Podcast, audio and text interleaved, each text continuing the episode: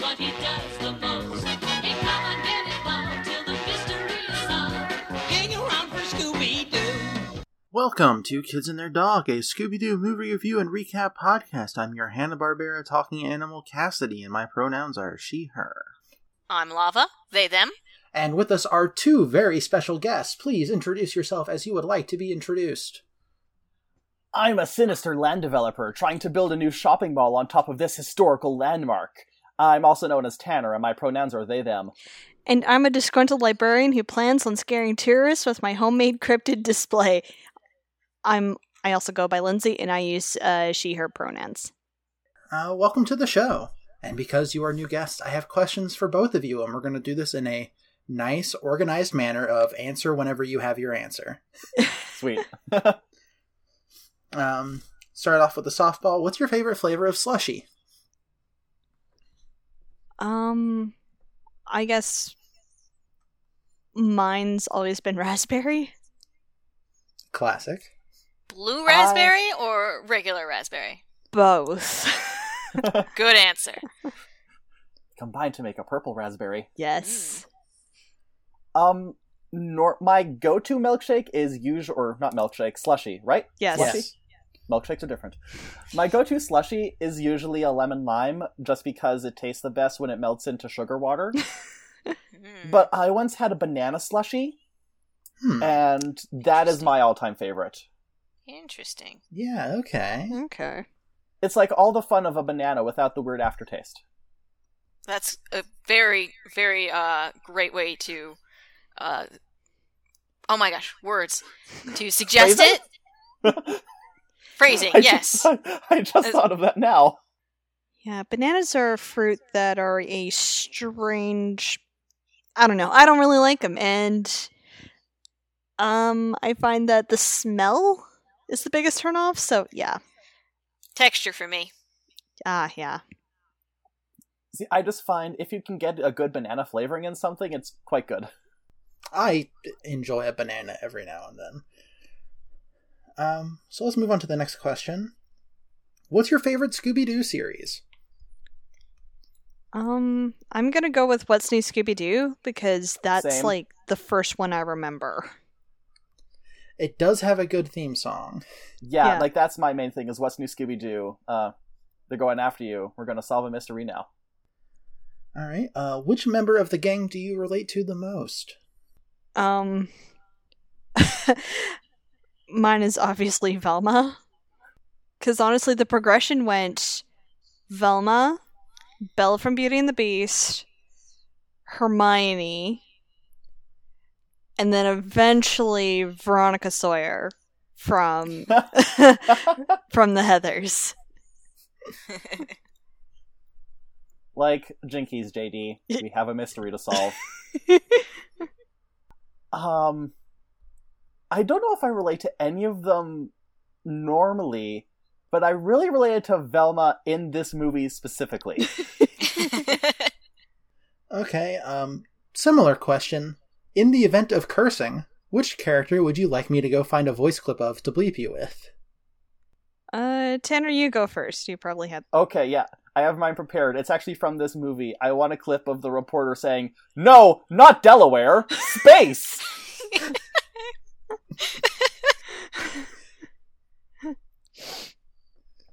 Um, I think I'll go with um.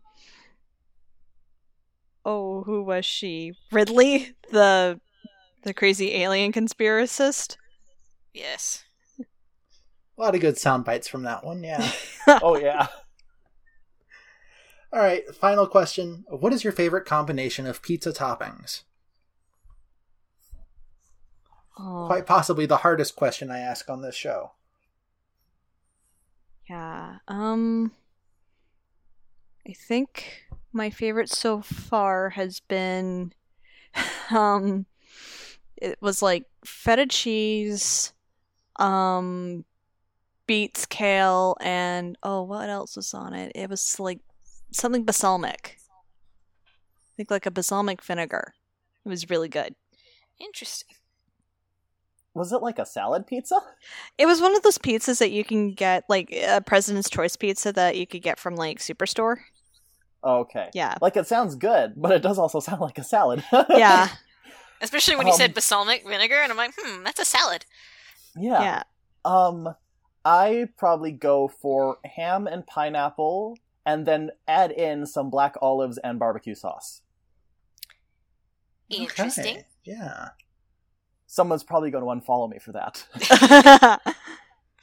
I I used to be anti pineapple, and then I was just like, I got over it. Yeah. It's also It's like- pretty good with jalapenos on a pizza. oh, that does sound good. I'm I've started acclimating myself to spicy stuff. Mm. I have to because there's an Indian restaurant just down the street, and it's No, not Delaware. choice. Yeah. I already I already cursed. Dang it! It's okay. it's fine. Yeah, We the cursed like five times on the last episode. It's chill. yeah, the Indian place is also next to the Korean place, which is also the bomb. Literally, it's called bomb. And their oh, is it their bibimbap that they put like a lot of sriracha on it? I think so. Yeah. All right, well, let's move on to listener questions. We have a couple of questions here from Charlie, current display name GoFrogWild at magical underscore fried. Did you ever want to go to space? What kind of aliens would you want to meet? Definitely wanted to go to space, yes. Um, Yeah. Space is awesome. As far as aliens, I don't know. Anything that's chill? Um so I've been listening to a podcast for a while called uh The Last Podcast on the Left and they'll sometimes cover alien stuff and uh two of the hosts Henry and Marcus they really do believe in like psychic aliens or interdimensional aliens and they seem pretty neat. Though very strange. I'm like that seems cool. I'd like to meet them. Nice. I I also want to go to space. Um, I want an alien boyfriend. Understandable. Yeah. I was at a used bookstore yesterday, and I bought a book specifically because it was about a woman finding a telepathic alien boyfriend and nursing him back to health. Aw. oh, and he's a cat too. Oh, of course he is. Yes. I want to change my answer. I thought about it some more. I want to find the big bad boys from outer space that are coming to body slam the human race. Because that just means, like, alien invasion's happening and only John Cena can save us. If Ultimate Muscle has taught me anything. John Cena and a talking walrus. yes. Wally Tusket dressed as The Undertaker. Uh, Lava, did you have an answer? Um, nothing specific, I guess. I I, I don't know. Uh, nothing off the top of my head. There's a lot of different aliens, is the thing. Like there are so many different, uh, fictional aliens, I should say, uh, that it's hard to choose who would be the most fun to hang out with. That's fair. Alf would also be another good one. Ha! Yeah, just keep your cats away from him. I left all of those in Georgia, so I should be fine. uh, other question from Charlie is Do you think it's scarier to fight monsters in space or under the sea? I'm going to go with under the sea. exactly. Yeah. Mm, I don't know. I think space, if only because if you're in the sea, you at least have the opportunity to breathe oxygen after, like, you potentially reach the surface. In space, if you, uh, you're just dead. Hmm. Let me provide an alternative on a different axis. As long as you have oxygen in space, all you need for a spacesuit is something that can contain your body and just provide a medium, like a minimal amount of pressure. Whereas if you were under the sea, pressure will kill you instantly. That's a Yeah. very good, Yeah. very good point. So both of them are terrifying, if in different ways. And I'd like to posit that when you go underwater, the kind of creature you're fi- gonna find, like, there's a small chance you're gonna find a sexy fish man, but the deeper you go, those odds decrease dramatically, and you're probably gonna find some tentac- tentacular monstrosity that d- shouldn't even exist on this plane of reality. And it's just going Nibiru. Ex- Precisely. Whereas in space, there are no rules. And yes, there are plenty of tentacular monstrosities out in space too, but also sexy telepathic cat boyfriends.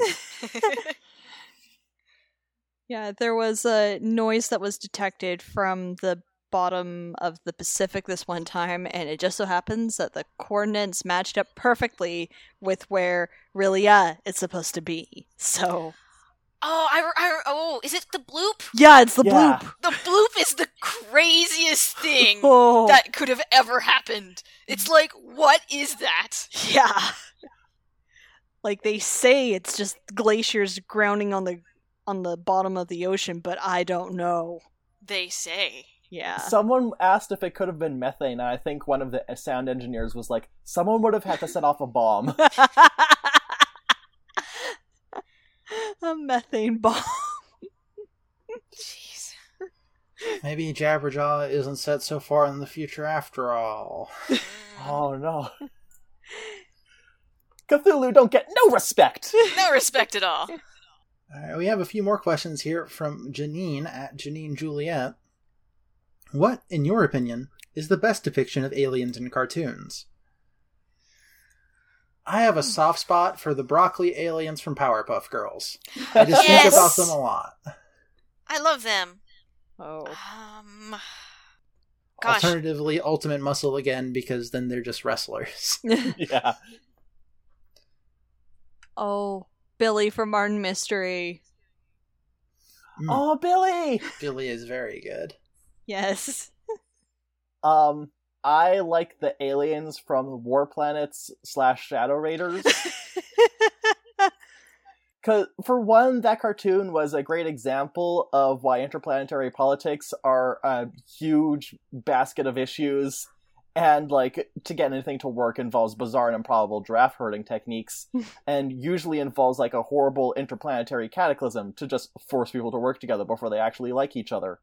Uh, and also, uh, I feel like my answers have a theme. There, you have your giant muscular rock girlfriend and your giant muscular rock boyfriend. You have a twink made out of fire. Uh, you've got some very wise and caring bug people if you're into that. Uh, slime man, The ice people. yeah. There's there's a really sexy gemstone lady in the last few episodes. Um, Oh. what I'm saying is you got options. yeah. My answer would be the aliens from Lilo and Stitch. Yeah. Oh yes. Because Mm, there are you so many different aliens in that. And it's great. Yes. You know, that might actually be a good answer for this next question. Who would be a good alien sidekick to solve mysteries with? Pleakley. I would love to hang out with Pleakley trying to solve mysteries. just Pleakley's in my head right now, and that's just popped into it. See, I would have thought uh, Experiment 625, Reuben. yes, I love Reuben! Crap. I don't know. I gosh, I have to second both of those and also Billy, like Yeah. Lindsay had said. Oh, yeah, Billy's definitely up there. Hmm. I'm drawing blanks on the rest of them now all of a sudden. Gleep and Gloop from the Herculoids, also pretty good. They can shapeshift. I, I, I think we've hit all of the major ones that I can think of right now. Uh, third question from Janine. Can you get down to Katy Perry's E.T.? I'm not entirely sure I've listened to that song all the way through. I've only Mm. heard the Kanye rap verse so far. It's been fine. I definitely used to be able to, but I haven't listened to it in a while. Oh no, I have heard the song. Okay, yeah. I liked the music video. Yeah, it's Yeah. alright. It was neat, but I don't know. I think I only like listened to it once, and that that was good for me. So, uh, I have a Team Fortress 2 parody of that particular song that I still listen to because it comes up on my uh my phone. My phone playlist. So I'm like, yeah, this is just a thing that I listened to for uh, a long time. So, yeah, Approximately eight years. yeah, just a little bit. Um, I gotta ask: Are there lyrics, or is it just variations on Boink Bonk? Oh, there are lyrics. it's uh the kind of lyrics where they're uh they're the voices just set to the music and it's great.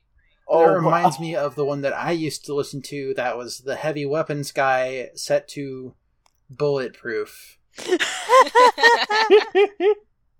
It's a good song for it. yeah. yeah. I'm dying because some of these comments on the video, like I'm young, and this person's just like, who else is going through an old song session? Oh my god. Oh. What? Banned. Anyways, Downvote. closing that tab. Um, Janine also asked, "Tell me what's next? Alien sex?" That was the question from our last. Hey, let's talk about it. So if you have an answer to that, send it to that Twitter instead. Um, I I have two answers to the uh, one. Um, I just want to reply with another song. Mm, Venom. It's time for Venom. Mm, Venom. Venom. Venom. Uh, well, that's the last of the questions. Uh, Does anyone have anything they want to talk about before we dive into this film? I think I think we're good. Yeah. I'm good. All right, so this film is we have watched Moon Monster Madness, which was released digitally on February 3rd, 2015, and on DVD on February 17th, 2015. So it was around when they started doing that split, which I am not a fan of. Because it confuses me. Hmm. I went to go buy Scooby Doo and the Gourmet Ghost because someone on Twitter said it was out, and then it wasn't out for like another three weeks. Rude. Yes. Uh, it was directed by Paul McEvoy, produced by Paul McEvoy and Sam Register, written by Mark Banker, with the voice acting talents of Frank Welker as Scooby Doo and Fred Jones, Mindy Cohn as Velma Dinkley, Grey Griffin Delisle, or Delisle Griffin, I think is how she puts it, I don't remember, as Daphne Blake, Matthew Lillard as Shaggy Rogers, Malcolm McDowell as Sly Baron, Eric Bauza as Clark Sparkman, Jennifer Hale as Shannon Lucas, Ridley, and the launch manager, who doesn't matter. Fred Tashator. Ta- ta- ta- ta- Taskior? Yes. I'm bad at names. As Hudson Baron and the alien. Diedrich, ba- Diedrich Bader as Ham. Mark Hamill as Zip Elvin. Kevin Michael Richardson as Uvinius U-Boat Botango and Drake, who I don't remember. And Jeff Bennett as Colt Steelcase. So, t- two of those caught me off guard when I found out about them. First off was Matthew Lillard, just because I had no idea that he took over the Shaggy role at some point. Oh yeah, he like completely took it over at the moment Casey Kasem stopped. Yeah, Uh, with the so, like- exception being Shaggy and Scooby Doo get a clue. Yeah. So, I mean, hey, good for him. He's a real good Shaggy. I just didn't realize he was Shaggy outside of the live action movies. He's Shaggy in Mystery Incorporated, and it's great. Uh, Yeah. Also, Malcolm McDowell? Yes, that was bizarre. I guess he had a, I, I don't know, a house that needed to be built. Well, apparently he actually does a lot of voice acting because I was checking his uh, filmography page after, and I'm like, oh, okay. I guess it's just a regular occurrence. that's, I mean, that's what I feel about Mark Hamill because he's constantly in everything, and I'm like, Mark Hamill, how much food do you need?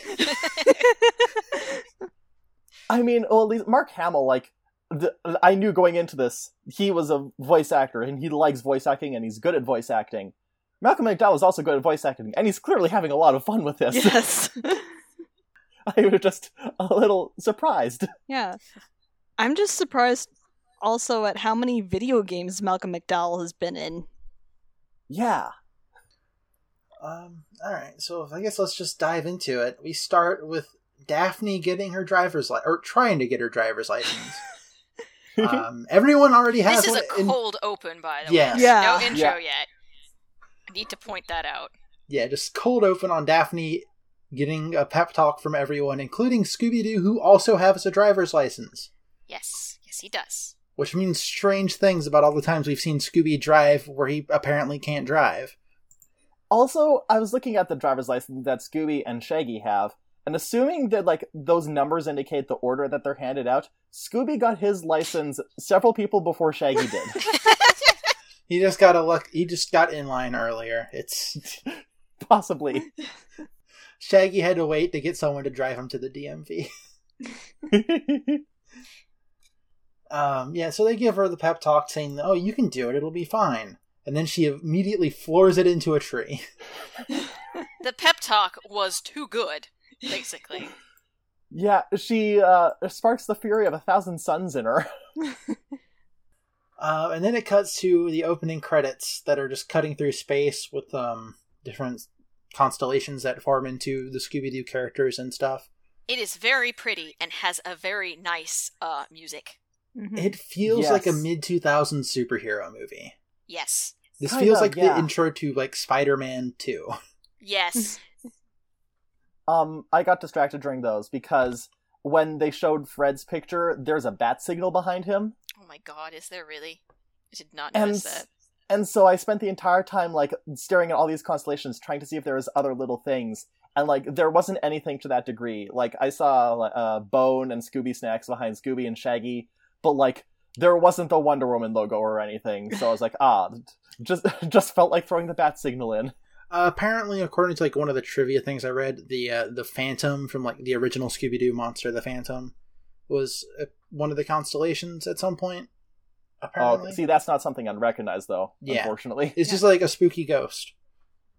Okay. Okay. Oh, that's I probably just thought. Oh, hey, uh, ghost. Yeah, yeah. So after the credits end, we get Clark Sparkman at what I think he said it was called Slybase Earth. Y- yeah. This guy. Oh my god. because Sly Baron is building up space tourism with Sly Space One's trip around the moon with some celebrities and famous astronauts. Yeah. Yeah. The, the hottest tour- tourist destination, not Delaware, space. Yeah. Their celebrities include Shannon Lucas, who is a current astronaut, apparently relatively well known in the Scooby Doo universe. Also, second Lucas in a row. At least for you guys. Also, second Shannon in a row. Oh yeah, that's what I meant to say. Second Shannon. Yeah, I honestly like everything about Shannon Lucas made me think: is this like a Daphne's cousin situation thing again? She is a redhead. Yeah. yeah. and shares as like because that's how cartoons are sometimes shares a lot of the same character model as daphne Yeah. Yeah. um yeah so shannon lucas zip elvin and colt steelcase who are this version this universe's equivalent to buzz aldrin and name i can't remember Uh, is it not Lance Armstrong, or was it? No. Neil. Wait, which one's the cyclist? The cyclist was Lance. The astronaut was Neil. Right. Um, Cold Steel Case is a much cooler name, and I'm just gonna yeah I'm gonna refer to him like MST3K style. He's like Flab Hard Cheese now. i got steak these two names confused like throughout most of this movie until one of them calls the other one by name so if at any point i mix it up in my notes it doesn't matter anyways Listen, I- they are in I the can't- same scenes. There's nothing where they're separated.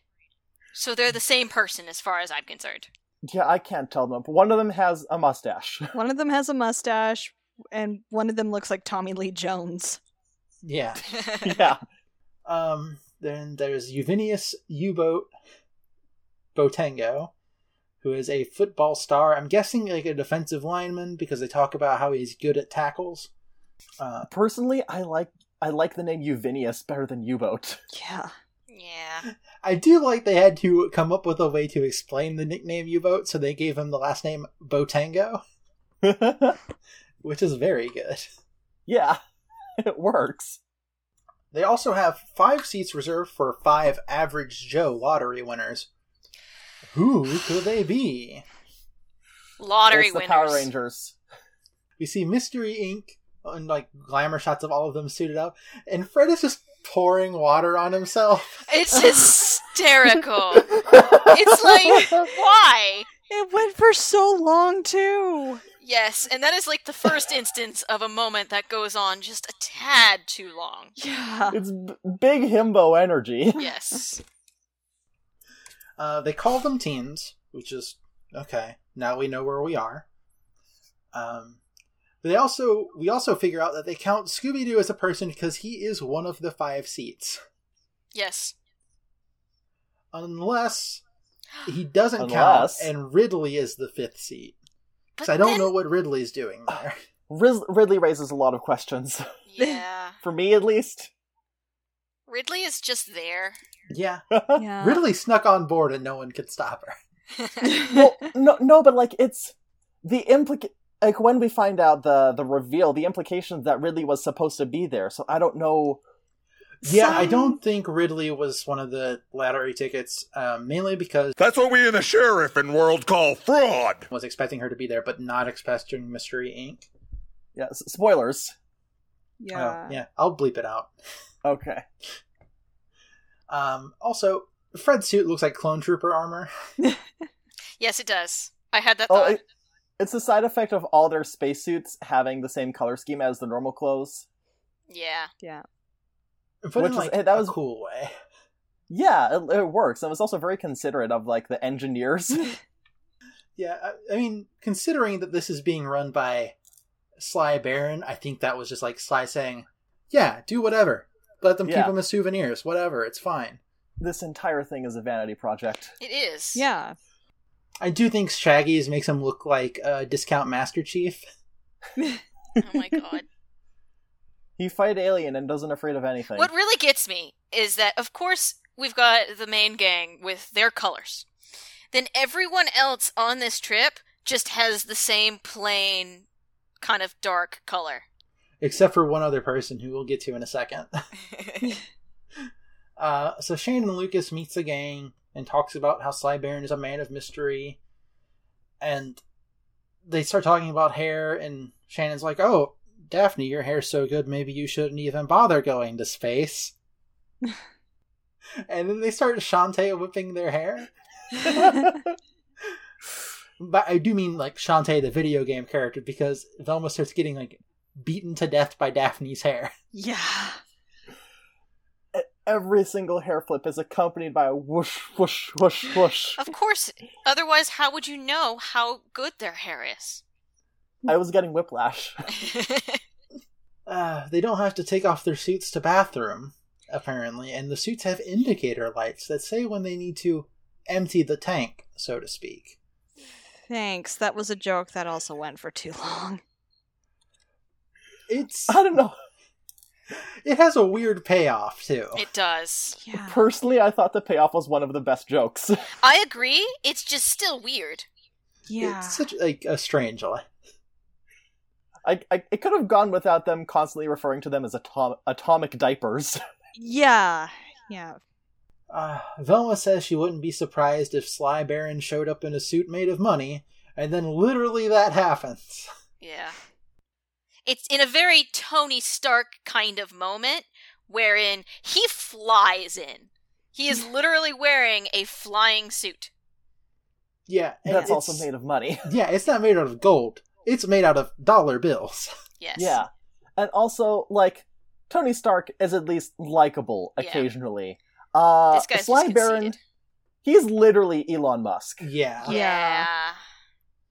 Like, I'm surprised they didn't go for a more obvious parody name. Uh, and he's trying to sell space souvenirs to people at the launch site. Um, Fred fanboys out over Zip and Colt and how they landed on the moon years before he was born. Fun fact the moon landing actually happened only like two months before the first episode of Scooby Doo. Neat. Fred's helmet has this thing where it only means he can't hear you if it's important for the joke. yeah. And he also always has it on, regardless of what's going on. Yes, this He's just so excited. mostly will not change. I don't think it changes at all, actually. Let's see. Velma is slightly obsessed with test scores, and apparently, according to Shannon, Daphne has scored well enough to be eligible for some NASA program. And Shannon's like mean to Velma about it. Yeah. Yeah, she insults her hair. She's just kind of a jerk to Velma.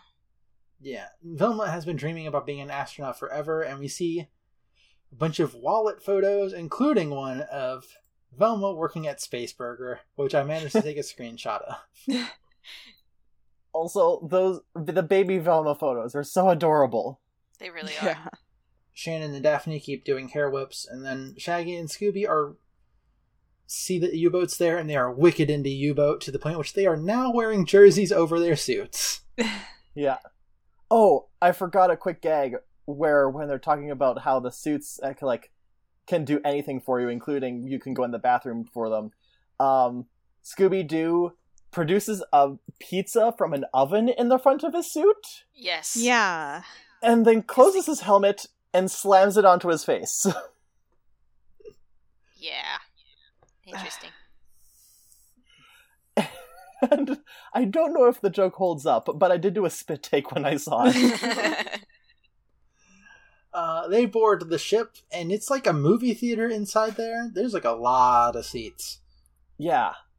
it's very, oh, this is going to be commercialized kind of thing. Yep. Yeah. Yeah, but also not lined up like with um how on an airplane there's just like the two side seats and the one seat in the middle. This is like 40 seats to a row. And at least two different columns of that. Mm-hmm. God, getting out of one of those seats in the middle is going to be a nightmare. Oh, that'd be a pain. Yeah. I maybe then turn the gravity off and you can just float out. There it does seem like there's a decent amount of space in between the aisles though, so you probably don't have to worry about people moving their feet out of the way. Oh yeah, that's true. Yeah, that's true. It's more like um the fancy stadium theater seats. Yeah, like I'd imagine that there's enough leg space that you're not going to be climbing over everybody. Until they optimize this and then to try to get as much money out of you as possible. Yeah. Also, there's a 30 second scene just before they board the ship where the entire mystery gang looks at it and blinks Yeah, Yeah. with sound effects. blink blink. Yeah, because this spaceship is like made of gold.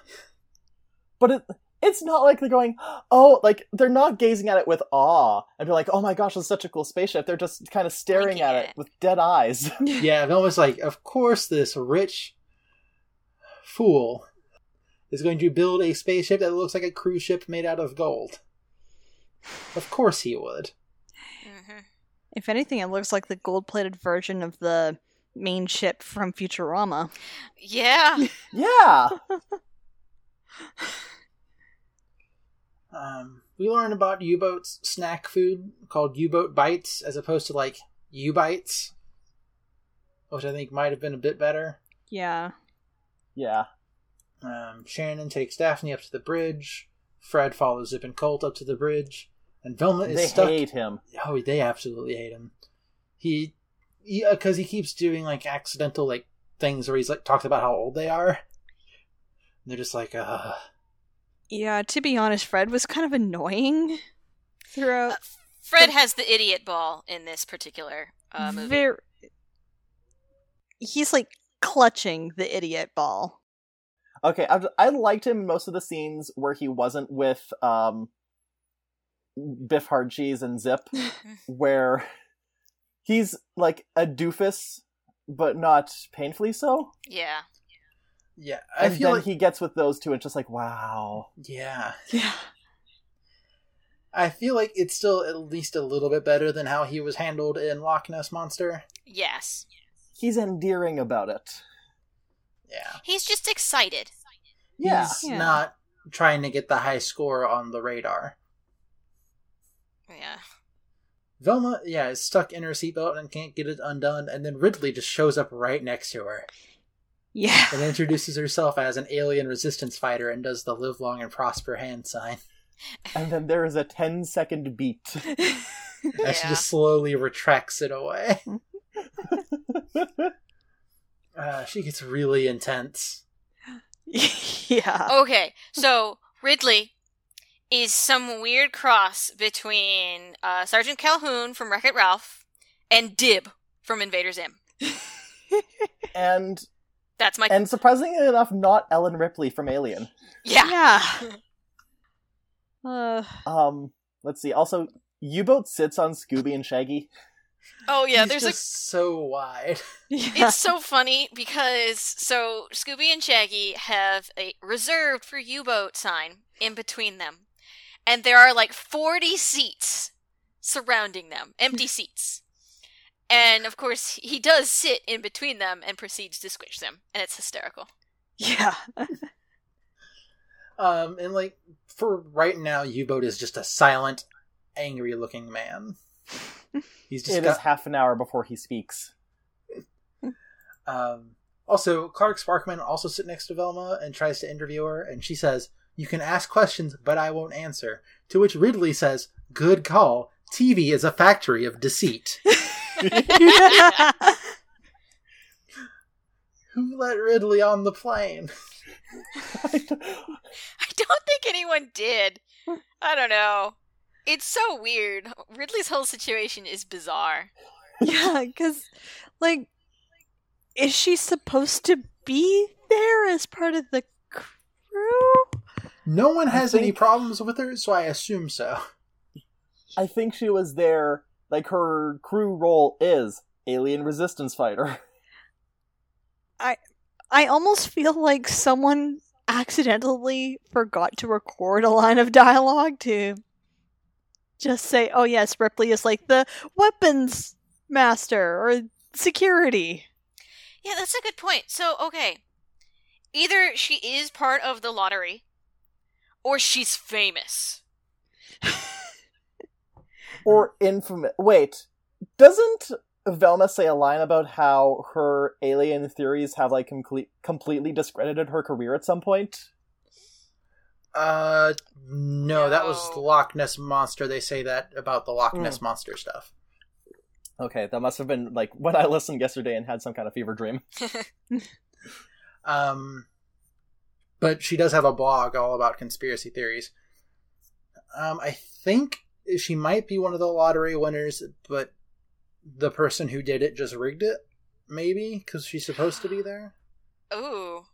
But then the person who did it only rigged one of the lottery winners. Yeah. Yeah, because they were just like, well, the rest will just be regular civilians, and that'll lead credence to the one that thinks aliens are real. Uh, I do like that theory because then that means that Scooby would did not have a ticket, and then the teens asked, "Can we bring our dog?" Yeah? and someone And of went, course, Sly says yes because the Russians have already done it. "Of course, what's what's better publicity than dogs in space?" Everybody loves a dog in space. Yep. Perfect.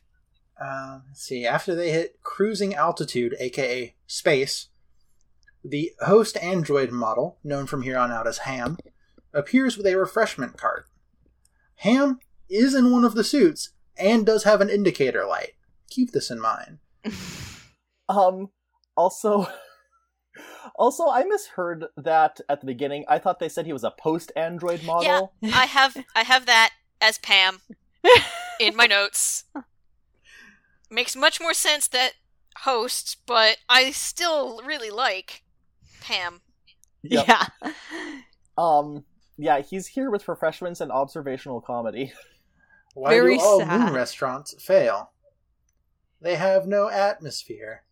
Am I right, people? I love him. I just he just really wants he desperately wants to just tell jokes and be creepy at people and it's wonderful. I see, I see this and I'm like, I wish it was just Sonny Eclipse from Disney World at Cosmic Ray Cafe. It just because it's the same level of jokes. It's just Sonny Eclipse sounds like a talk show host when he does it. he's so unfunny. He loops back around. yes, it's great. Uh, this is where I comment on just like the sheer number of silent pause jokes in this film. Okay, there.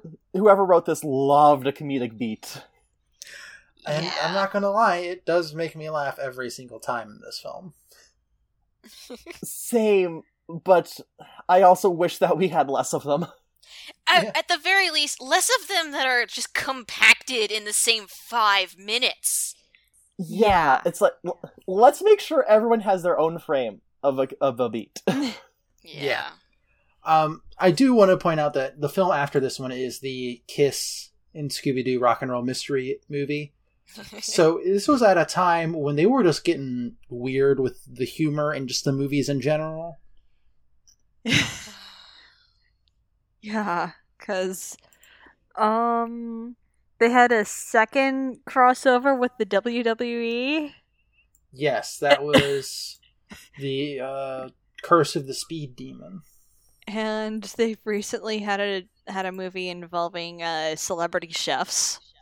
Yep. And they also around like in between these, I think was the one where Shaggy is a ma- martial arts master because he gets hypnotized. Anyways, I Anyways, feel like Clark uh, like did a thing where he undid Velma's seatbelt for her because she's having issues by just pressing the button, and then also presses a button to put on her helmet when the helmet needs to go on, and then he makes the jokes like he is her man if she needs him to press any more buttons. And Clark, just go away. yeah. Clark flirting with Velma, who is a teen, makes me incredibly uncomfortable. Yeah. Yeah, especially like the back half of this film is filled with so much Velma Daphne stuff. Oh my god, like from the first few minutes, I was like, Velma has a thing for Daphne. Yeah, Uh, so Clark, Velma, and Ridley all get up to check out the ship. Fred, Zip, Colt, and Daphne do safety checks. Shannon is doing diagnostics on the navigation software, and she and Daphne keep calling each other girlfriends. And at this point, I was like, if this keeps up, I'm gonna just call it canon. um, I will say, I like it was at this point that I did not trust Shannon, and so I constantly was thinking to her as uh Velma's no, not Vel- as Daphne's sinister lesbian mentor. Also, she's running diagnostics on the ship, and that bugged me because Shannon, oh, back on Earth, Shannon said that she didn't even know she was going to be on the ship because Sly wanted it to be a surprise for everyone. So, how does she know how to do diagnostics on a ship that she just found out about? I mean, I guess if it's supposed to be similar to the other ships, like the space shuttle, I'm assuming she's been on, I think maybe. I think it's a matter of she didn't know that there were going to be non-astronaut people. Oh, okay. That was that the impression. I got. Okay, that makes a lot more sense. because sense. she does know a lot about a thing that comes up later. Yeah, Yes. like a lot Okay, about yeah. it. Um, Thank you. Shaggy and Scooby just start walking around saying they're going to look for food, even though Ham just came up with the refreshment cart and they just, I guess, weren't paying attention. That's a good point. or it It's just wasn't enough to satisfy them. Yeah, all those hot towels and peanuts. Maybe they were still being sat on when the refreshments came by. Good point. Uh, Clark knows a lot about space junk because they hear something hit the hull. And Ridley's like, oh, I think it's aliens. And Velma and Clark think she's seen one too many movies. Ridley does some martial arts, Yeah. which is just the same animation loop like three times. Yep. And then Velma's like, Break. Are you breakdancing? Yeah, th- that I really liked that. It was hysterical. And then she tries to show them some evidence by showing them a cat video. I mean, some alien footage. Uh, she goes to get more footage because she's like, oh, this isn't enough to convince you. So she'll run back to, I guess, her bag? I don't know. So Velma and Clark decide to go hide. also, I'm surprised that Velma completely disregards the possibility of aliens in this. Especially since in the last film we watched, I mean, granted, it was like 10 years before this film, um, Velma was like, cryptids could be real. yeah. And this one is like, aliens? Nope. Never heard of them. I've never seen an alien that was a dog that was a shapeshifter. That wasn't me. Uh, Shaggy and Scooby end up finding some vending machines with full of U-boat bites, but it's currently got the gate in the way and there's no lights on. It's very clearly closed. Why are all the lights off on this ship? Atmosphere. Uh, so, okay. Yes. Speaking of, throughout most of this film, I kept thinking to myself, someone is going to be murdered. Yes. That there's something about this the atmosphere the music the way ev- there's so many people someone is going to get murdered in this movie and i'm Oh, just yeah. waiting for it to happen Like, because there's so little background music, so much of the background is just space noises. yes yeah. Like vents and clunking. Yeah, like I think someone in the writing room really wanted this to be Scooby Doo Alien. Yeah, Someone it's put the got that feeling yeah, but I wouldn't be surprised if a producer was like, "No, this is for children." Scooby Doo Moon Monster Man- Madness, the film, the Scooby Doo film most likely to have a real life murder. um. Anyways, so Ham sneaks up on Scooby and Shaggy in the most creepy way possible. it's great he just wants to tell jokes and be creepy And it has a laugh track on its arm that it presses for all of its weird or bad jokes, including one where it's like, Are you challenging me, canine? I could destroy you in one blow. Am I right, people? i love Ham a lot Uh, after Ham leave, Scooby says, That comedy robot has a dark side. To which Shaggy replies, That is not uncommon. Humor is often inspired by the same darkness from which it endeavors to provide an escape.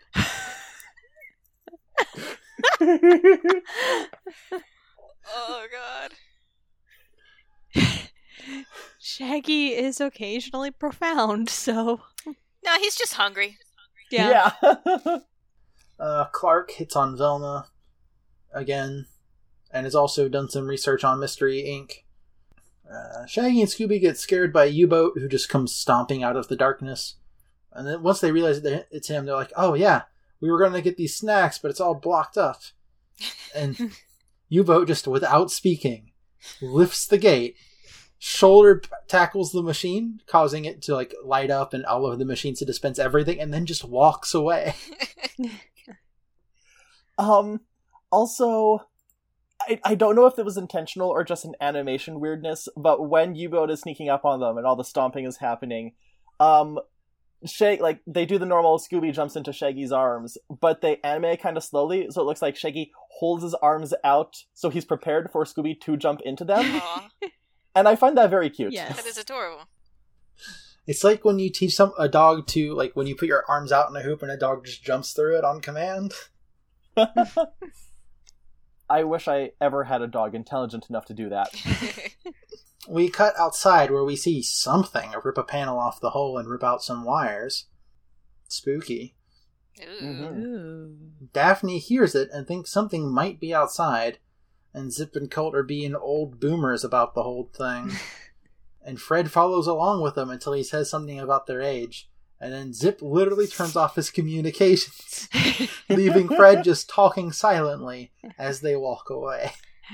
Zip and Colt are kind of jerks by a lot. And I mean, this is understandable of a moment. It gets worse. It gets so much worse. Yeah. Oh yeah. There's also I can't remember the context, but there's definitely something in here that made me just write down "you teens in your phones." Yeah, that's Oh, why. I called them old boomers because they were talking about like, oh, we had more experiences. We didn't have so many screens. And Fred was Mhm. like, well, yeah, I guess there weren't that many screens back when you were around. And one of them just drops the uh, oxygen tank on the floor when that happens, and it's a really funny moment. I will say, because we're talking about them being terrible, one of them is significantly more terrible than the other. Very true. Yeah. The mustache one is more okay than the non mustache one. I wouldn't have noticed because I consider them the same Yeah. person. That too. The only reason I say it is because there's a scene later, and I'll, I guess I'll bring it up then. Yeah. Yeah. Also, there's also a good sight gag. I don't know if it was this or when Fred goes off with the others, where like they say they have to do safety checks, and Fred's like, "Great, I'll join you," and he pulls out a clipboard like the other two have that I guess he just prepared earlier. He just has one. loves ki- clipboards. It comes with the spacesuit. I imagine it's much like Gravity Falls, where he's just going, "I'm pretending to write something down." Uh, let's see. He's probably just taking note of anything that could possibly use in a, be used in a Rube Goldberg trap. I mean, probably considering what happens later. Um, yeah. So after Zip and Colt walk away, the alarms go off, and but before that, Daphne tells Fred that he should let, give Zip and Colt some space, and then Snort laughs at her own joke. I love it. It's so good. Let Daphne do more Snort laughs. yes. yes. Adorable.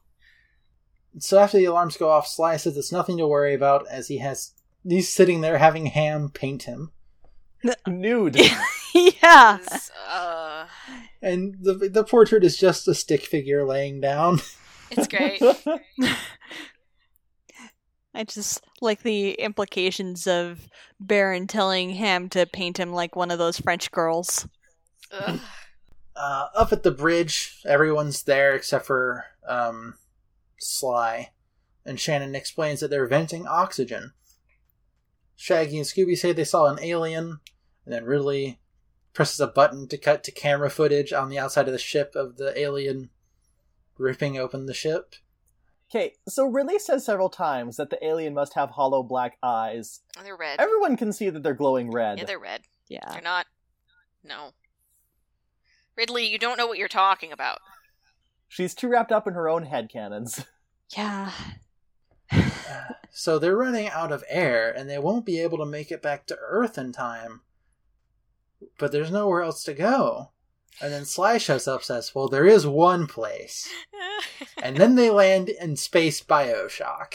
it is. It, it makes me think of Atlantis, but on the moon.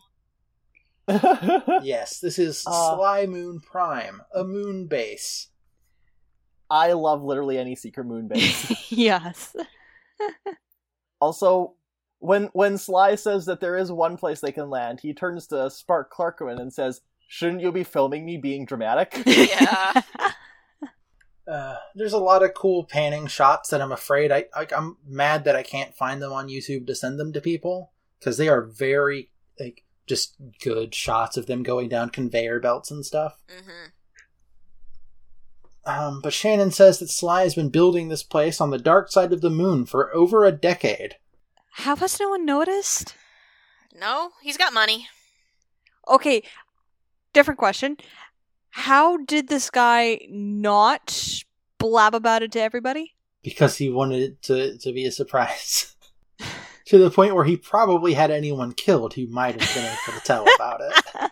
or imprisoned there. There's a lot that's really dark about this. Yeah. I mean, there are a lot of robots on uh this moon. yeah.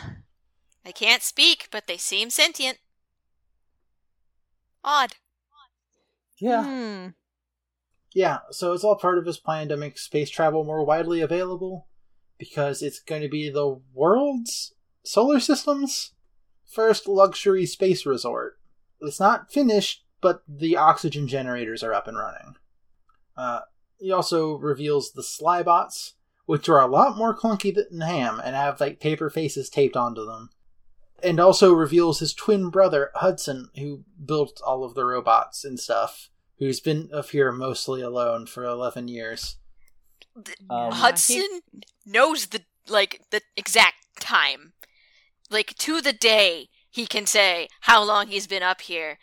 And it's very sad because uh Hudson proceeds to introduce the Slybots with names and personalities and Sly's like, uh, I don't know what's wrong with him. He's been alone Yeah, you Robinson 11 Crusoe'd him. It's distressing how alone Hudson has been. He is ecstatic that there are people here. and he acts as if, oh my gosh, are you guys real? Get, let your brother come home. And okay, that's his brother. Just imagine what Sly does to like his lesser employees. yeah. All right, I hate to play devil's advocate for a terrible capitalist, but he also does seem to actually care for his brother when like he doesn't like when someone like he's like, "Oh yeah, my brother did build this." Um he's good at that kind of thing. And he doesn't say like, "Oh, I don't know why he's gone all wacky." He's just like, "Oh yeah, he's a little odd."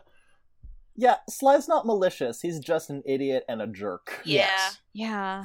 It's just, Um, it's like if Cave Johnson was a little bit nicer. and oh my god, yeah, that is him. But yeah, the, also, that combination of bad traits kind of breeds a not exactly great work environment. No. Yeah. yeah. Did anyone write down the names of the robots? I have them. Good, me Okay, too. Frank keeps us honest. Linda is our Linda ray of is a ray of sunshine. Yes, go ahead. Linda is the ray of sunshine. Reggie is the comedian. And Twiggy isn't happy with Hudson right now. They've been fighting. I just, I love the Slybots so much. There's also Caroline Prime, who's like one of those giant wallies. Yes, the size of a large house. And uh, she's revealed to be a a crate mover, food crate mover, something along those lines. Yeah. yeah. Oh, and when Hudson first appears, there's like a dramatic zoom in with violins. Oh yeah, and it turns out it's just uh Ham Yeah. using his musical cue again, and it's great. There's a lot of moments with Ham doing that. Yeah, Caroline Prime comes out to help Zip and Colt and the others with ship repairs. Um, I think Hudson and Ridley are also going. There's a lot of people going to go do repairs. Uh, Shannon, meanwhile, has to assure U boat that Caroline is safe because U boat doesn't trust non humans, but is fine with Scooby. I think U-boat just doesn't like uh technology. Yeah. Yeah. Or Scooby is considered a human in this movie. Hmm. Scooby conflicting reports. uh, but the good point here is that when Shannon tells Caroline to sit, it causes Shaggy and Scooby to sit. yes. Not just Scooby, Shaggy and Scooby. Uh, Hudson does some techno babble, and for some reason Ridley is the only one that can understand it. Why not Velma also? Because I think he's just saying words. Yeah. It's possible. He has been alone for a very long time. Could be a. I, I'm going to bring it up again for the second time in a row. Could be a Jack Fenton situation. Yeah. Where if Jack Fenton talked to a real scientist, a real scientist would have no idea what he's talking about. That's true. They talk about the alien for a bit, but Zip and Colt still don't believe in it. Uh, so Zip, Colt, Hudson, Ridley, and Fred all go to do repairs. Sly goes off to do a satellite interview, but shows them the Sly moon buggy ride stuff, which Shaggy and Scooby go to in case the alien is inside. Yeah, if the alien is indoors, they want to be outdoors, basically. Yes. Sound logic. Yeah. Also, is the the song starts playing as they go like on the moonwalk. Is Lindsay? Is this the same one that plays in Space Odyssey? Uh, maybe. Because it's the one that's like da da da da da. Oh, Dun, that's dun, Blue dun, Den. dun. Yeah, yeah, it was. Um, when they were doing all the panning shots in that big uh spaceship.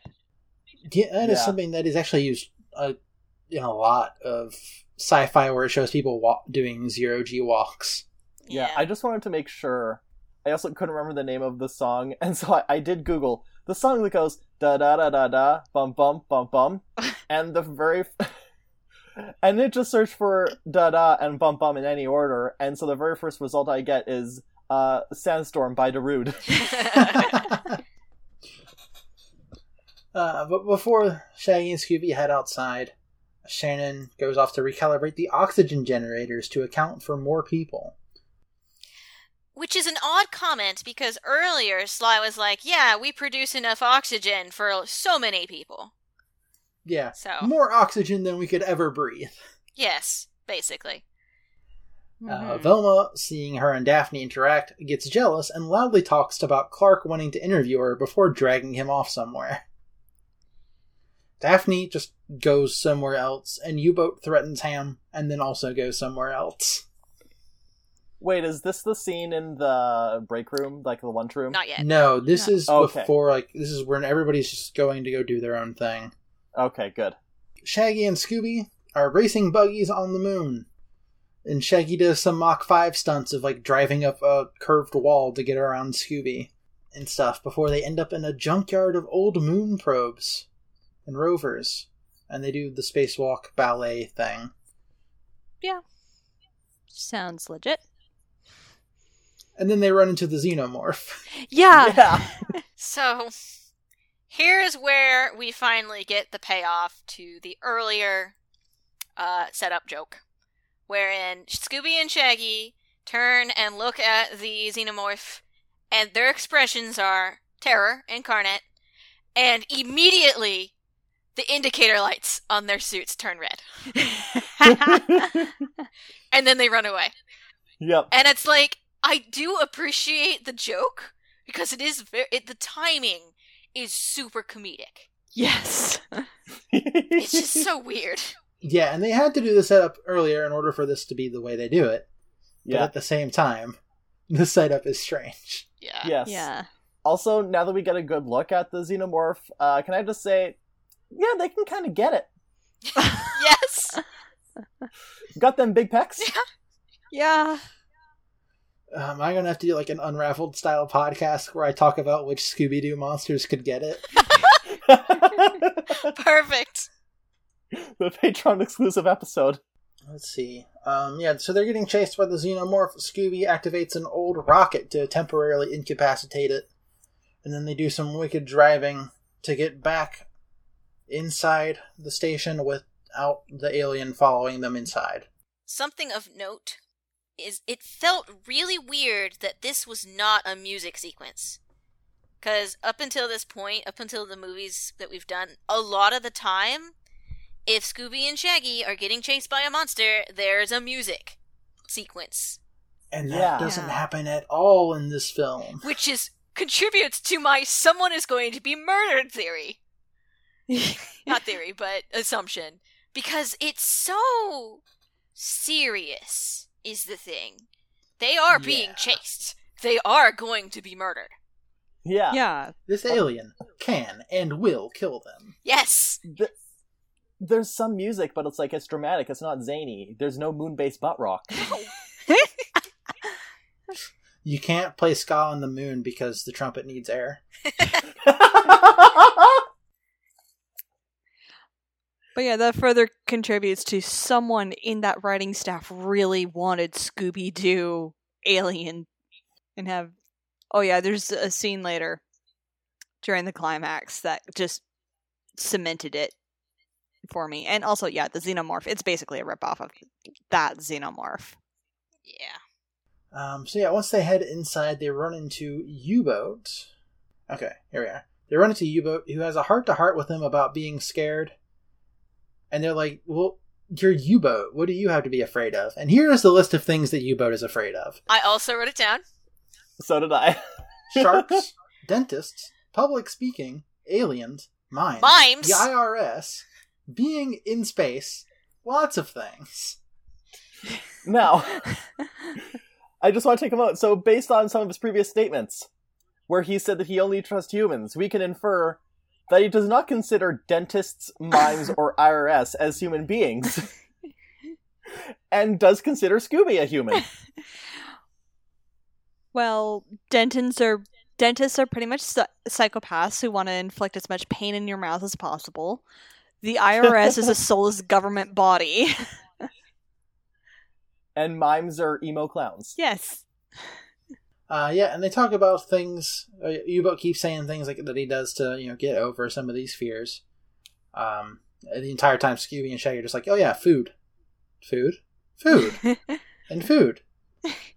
Um, and they don't believe that U boat can sing, and then he proceeds to sing.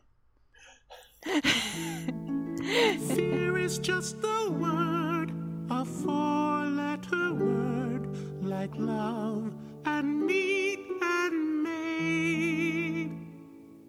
Only just a word, a silly little word, so it doesn't make me afraid. Wow, that is. F la la la la, E la la la la, A la la la la, R spells nothing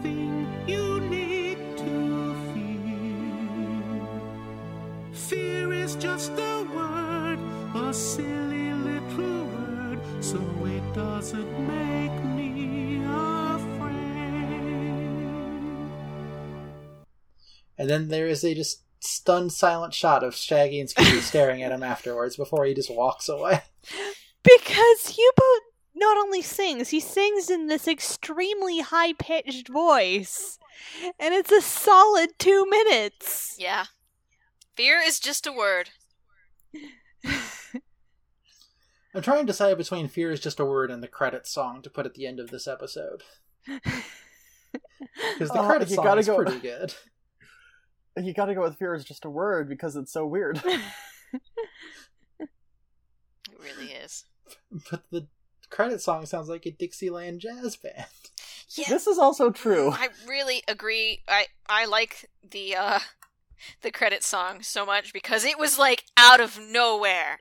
Yeah. The movie uh, we're haven't we're not there yet, but the movie ended and I'm like, what is this? It's Bioshock again. Basically. Meanwhile, in the repair bay, man, I don't even know what half of this stuff does, says Fred, holding a hammer and screwdriver. Oh, honey. Yeah. And then he goofs around with what looks like a gas hose, but then it sprays Daphne with cooling gel that is used to extinguish fires. Which very quickly like freezes Daphne in her tracks. Like she can talk and like look around, but she And can't struggle. move her body. Yeah. And Fred goes to get her out and then sees a tank and is like, "Oh wait, what's that over there?" Yeah. And that's oxygen imbued liquid nitrogen, Fred. If you pop that open, it's going to, and then he gets frozen solid. Um, mustache one goes like, "Hey, we should probably get him out," and then the other one's like, "But it's so quiet." I swear. So non-mustache, or so mustache one's like, "Well, how long can a human being be okay, frozen solid?" And the other one's like, "Well, how long do you want it to be quiet?" Half an hour? Yeah, all right. Sounds sounds about right, yeah. Like Like So the Shank Slamfist just did a murder. Yeah, pretty much. yeah, and the reason I want to say the mustache one is better is just because he was like, yeah, I need to get them out, and if I'm gonna leave it in there, I'm only gonna leave him in there for as long as a human being can stand it, not just however long. yeah. Also, Daphne didn't do anything to you. Yeah. At least oh, but free she's her. A teen. She's a teen. She she phone teens. Ugh. Phone teens. We gotta try and turn Gen Z against the millennials," said the boomers. Ugh. Ugh. Meanwhile, in the lunchroom, Ham does a, and yet you live in a society I am very smart to U boat. Ham says microwave rights. Ugh. Uh, but like for real though, him just saying like, "Oh, you can't open that can without a can opener." That's a robot. I'm very smart. The entire time. yeah. Oh, and then Uvinian just crushes the can opener and the can with his fists. yeah. Yep. Just cutting that Gordian knot. Also, he is making microwave taquitos with canned tomato sauce. You just Live your truth, man. all right, yeah, sure. Whatever floats your boat. Your U-boat. Your U-boat. uh, and U-boat reveals that he doesn't like machines because automated factory line put his father and many like him out of a job. and somehow that still makes him a Luddite in. Oh. Who's the YouTuber guy? Uh, Clark? Yeah, Spark Clarkman. yeah. He's more like a TMZ. Yeah, TMZ, but he, like, speaks at the volume of some YouTubers. That's true. Oh my god, he does. he probably put up a video with like, and it's got a picture of the spaceship, with, like circles and arrows pointing. yeah. what really happened on the moon? I With the most surprised. clickbaity tidy title. Oh god, he works for BuzzFeed. Uh, so we cut back over to Shaggy and Scooby walking down the hallway, and Shaggy's like, you know what? Maybe the alien wasn't real. Maybe we were just afraid. Just in time for the alien to show up outside the window, and Scooby's like, yep, that one's fake too. Let's keep walking. And eventually they find a dining hall slash buffet, which turns out to be a restaurant. They call it that later. And they just start loading up plates. And as the, after they're done loading up the plates, the alien shows up inside hmm and chases them as they try to eat. While doing so, the alien seems to go out of its way to destroy a statue of Sly before using its ghostly whale to take down the chandelier that Shaggy and Scooby are hiding on. Okay, so there's a moment here um, where Shaggy and Scooby are hiding on the chandelier, and they're like, "Oh yeah, you can't reach us up here." And Scooby proceeds to say, "Unless aliens can jump really high, have they? Uh, and can aliens jump really high?" And it is a very Jurassic Park kind of moment to me, um, unless they've figured out how to open doors. There's there's a lot of moments in this movie. Spared no expense was mentioned earlier on, like at the very beginning. Oh yeah. Uh, they spared no expense. Um, and then I, during the moon buggy chase sequence with Shaggy and Scooby earlier, I fully expected there to be a objects in mirror are closer than they appear beat, but it didn't happen. There's just a lot of moments in this movie that are very Jurassic Park one. Ridley would definitely be the one that talks about chaos theory. Yes, yes. she is a rock star. And given her character design, she could totally rock um, Jeff Goldblum's outfit. Yeah. also, speaking of movie references, there's a scene in the fight where the elevator door opens up and there's like a Slybot in a chef's hat. Oh yeah, no. So they're about to be murdered, and a slybot with an apron, chef hat, and two trays of food walks in, about to like go put it down, sees what's going on, and then there's a comedic beat as everyone looks at each other, and then the t- alien takes off after the robot, which immediately just starts running back into the kitchen. it's so good. and That's- I got ex- I got Godzilla 1997 vibes of just yes. oops, wrong floor. Yes. Oh my gosh, you're right. Uh, that was like the funniest bit in the movie for me until something happens in like a second. Oh. Uh, but it's so wild. But while it's chasing the robot, Shaggy and Scooby crawl away and run into Colt, Zip, Daphne, and Fred, who had just found either AC condensation or alien juice on the floor. Zip and Colt are like, Have you ever seen alien juice before? And Daphne's like, I. No, but if I did, I would imagine it looks like that. Shaggy and Scooby run into them, and oh, we're being chased by the alien. And they look down the hall, and it's completely empty, and there's silence. And I love this. Scooby says, "Maybe they got lost," and it's so great. just about everyone meets up in the restaurant. And Daphne finally starts to cash on to why Velma's mad. And Zip starts to. The one with the mustache starts to maybe believe in it, but then by the end of the scene is still back to not believing. Because the other one's like, yeah, our two eyewitnesses are over there eating raw fish off of the floor. And they are. yeah. Sly finally flies in, and I do mean fly in because he has magnetic cover boots on. And Velma is immediately like, hey, it's you. It's like that's suspicious. Uh, apparently, the alien took out the satellite, um, and these magnetic cover boots are prototypes made by his brother. Clark continues to try to hit on Velma because the, there's a line about magnetic attraction, Ugh. Ugh. but luckily it's followed up with a line about magnetic repulsion. That's more like it. yes. Yeah, and this is where Velma straight up is like, "Hey, Sly, you're doing this so that way the alien attack will draw attention to your cool moon base." And Sly's like, "Man, I wish I thought of that, but I've been too busy." Yeah. Oh, uh, in this scene, um, Clark is talking. Is it Clark? I don't remember. But they're talking about, oh, it's a good thing no one was hurt. And I think it's Clark who says, better than the better the food than anyone. Uh, oh, better the food than the ship.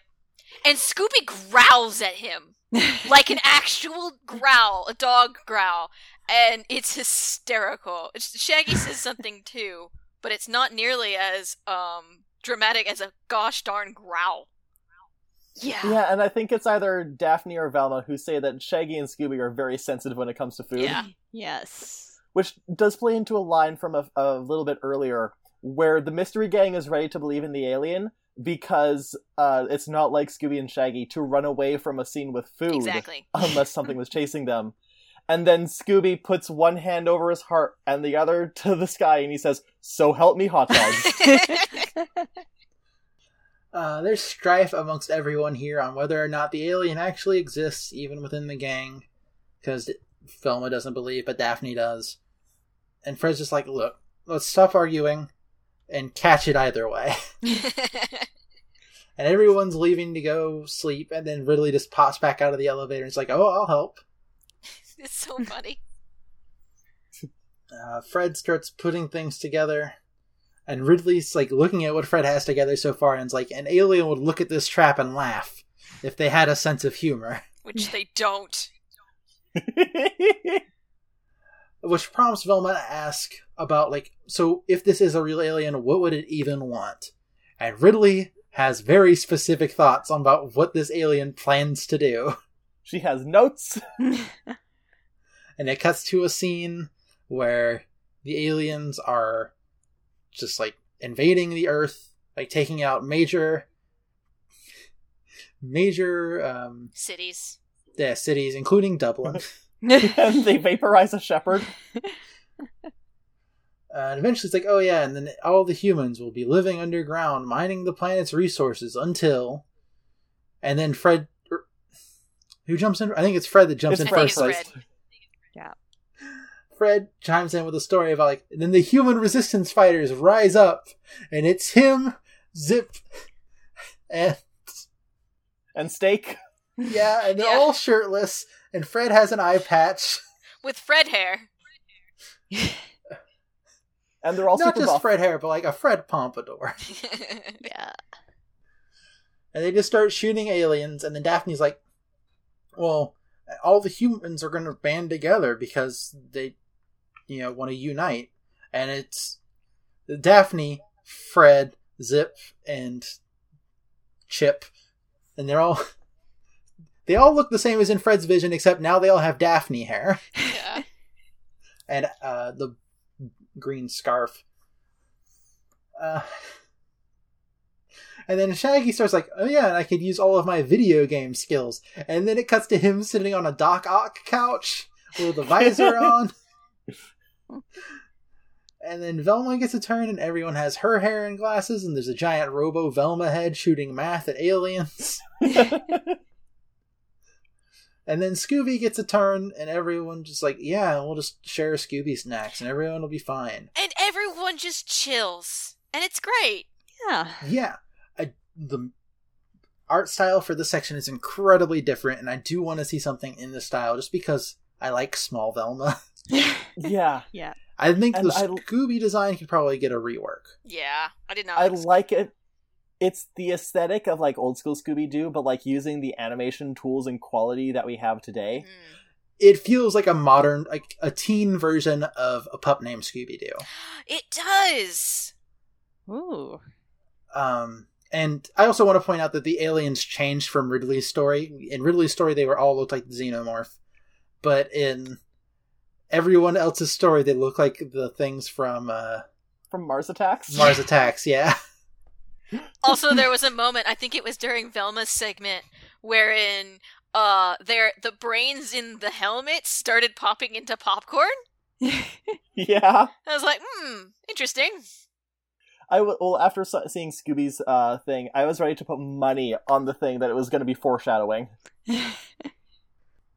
Ridley, just hearing all these things like, all right, fine, whatever. You're going to keep telling weird stories. I'm just going to leave. And as soon as she leaves, alien time starts. Yeah. Yep. mm-hmm.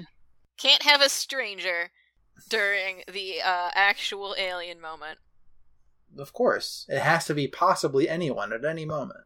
hmm Uh, everyone is in position while Fred waits in a command room with cameras. Shaggy and Scooby are about to chicken out, but Fred has sent them a slybot with some cinnamon buns. Listen, those cinnamon buns look real good. Really do. yeah, and there's Yeah. a lot of them. There are. Well, of course there is. It's Scooby. It's Scooby and Shaggy. Yeah.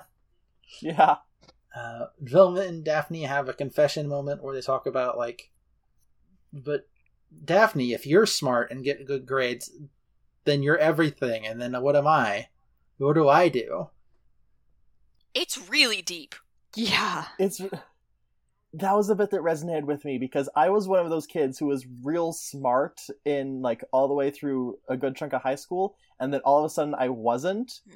and like having entirely defined myself as oh I'm the smart kid but I'm not smart anymore. I'm nobody. Understandable. Yeah. Mm-hmm. And then the power flickers out, and we see Sly has too many fans and hair dryers plugged in, which causes the gravity to turn off.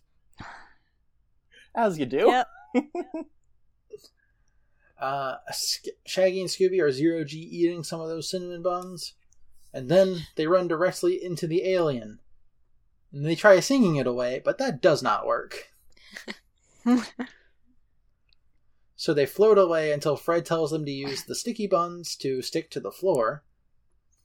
And then he calls up uh, Daphne and Velma, and apparently he is rogue leader, and they're rogues one and two.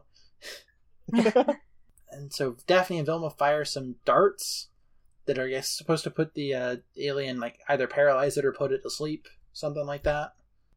Um, but they miss, and then Fred is like, oh, it's fine, get him to the next checkpoint, and then at the next checkpoint, it's the gel from earlier. And it hits the alien, encapsulates it, just as gravity turns back on. Now, after gravity turns back on, the gel doesn't seem to be working anymore. Because the alien just keeps going. Picks up Scooby and is about to just eat him, I guess? Somebody's gonna get murdered. And then Fred just throws some nitrogen at it, freezing it. It falls over and the ice shatters, leaving it unconscious. And everyone shows up, uh, like as pairs, and they all say, "The alien, you caught the alien." The alien. You caught the alien. the alien. You caught the alien. The alien, you caught the alien. It literally happens so much. Yeah. And everyone's there except for Shannon. Yeah, it's Shannon Lucas on three. Everyone ready? Ye. One, two, three. Shannon Lucas. who used a bunch of her expert knowledge to help her set all of these dangerous things to happen. Because she hated that Sly was trying to make it so everyone could go to space. So so basically capitalism is a jerk, but the real big bad was classism. Yes. Yeah. Um, at some point, I think Velma, as while she's explaining things, makes fun of Clark's job. And it's like, no offense. And Clark's just like, it's a living.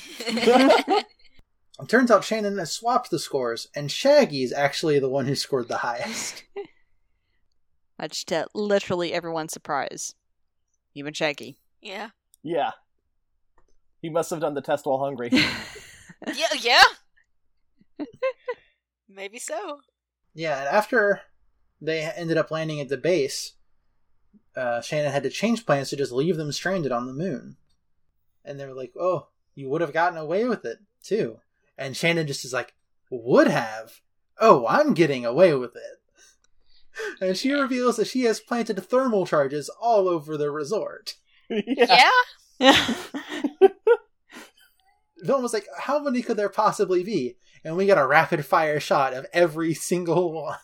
There's a There's just lot of them. blinking Yeah. all over the moon base. Yeah. And Okay, so there are two other things that happen in this. So when they first unmask Shannon from the, I guess, xenomorph mech suit, um, everyone's like, "How? Why?" And then Fred goes, "Who?" oh right, it's Shannon. And also, when they try and do the "you would have gotten away with it," it's Sly who goes, "You wouldn't have gotten away with it too if it hadn't been for me." oh gosh. Me and those meddling kids. it must really hurt him to have to backtrack. Mhm.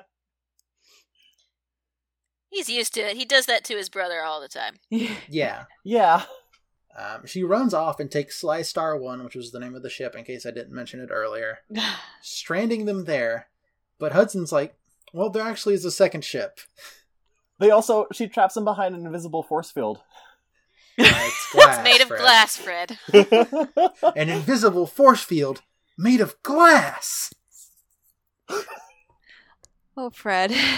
See, I'm fi- I'm fine with this kind of doofus Fred. Yeah. I think the one from Mystery Incorporated is very similar in that he's very competent when it comes to setting traps and doing that, but everything else he's just like oblivious, not necessarily stupid. Yeah. He uh he min maxed his character wrong. Which really so Mystery Incorporated has romance plots. and that may or may not tie into one of them. God. Huh. Uh, anyways, uh, so they go to the second ship, and Ridley says, Wow, it looks almost exactly like the first ship, but there's something about it I just can't put my finger on. Well, that's the thing. You can put your finger on it. It's too small. It's a model of the ship. It's only a model. which Hudson then opens up and presses a button revealing whatever they call the second. They don't call it Sly anything. Star 2, I guess. Yeah, it's got to Yeah. be Sly Star Two. You would think it would be a prototype or something. Sly well, the first Zero. one was the prototype, I guess. but it was just very good. But then, Um, how did Hudson get up onto the moon? Well, he was trapped there. Hudson was like, "Yeah, I built that second ship because I was gonna leave, but then I was like, I'm gonna stay, but I just want to be able to leave if I need to. I just wanted to go home and be in the spotlight. No, be with my brother." and they have a bonding moment, which Sly plays up a little bit for the camera, but also does lean into the hug. Yeah. Yeah. Aw. He's a jerk, but he does love his brother. And money and publicity. Yeah. Yes. Yes. Of course. After, as they're having this bonding moment, Shannon's explosives start going off, and the shockwaves cause some of the food crates and other supplies to block the way. Oh no, the box. Velma is and Daphne over. start arguing about Daphne's homicidal ex-girlfriend.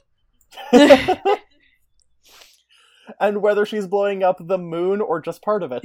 Yeah. Uh, Ham finally breaks character and reveals that he was an actor the whole time. That's very good at doing the Microsoft Sam default voice. um, hot take: Ham was more interesting when he was a robot. Yeah. Yeah. But it makes more sense considering the Slybots are the Slybots.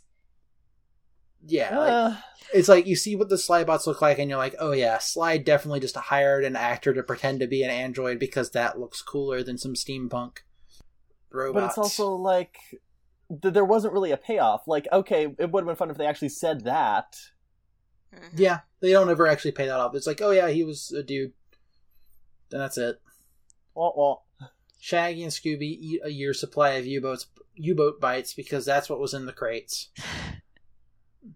So they can move the empty crates because they're too heavy to move when they're full. I guess. Um, and at this point, I'm thinking to myself, no, there's a whole robot for moving crates. Where is she? And then she Then- appears. yeah. But And Hudson's like, "Oh, thank goodness you can help us out, Caroline." And then Caroline starts attacking them. because I guess Shannon sabotaged her. I guess. I can't believe she sabotaged Hudson's wife.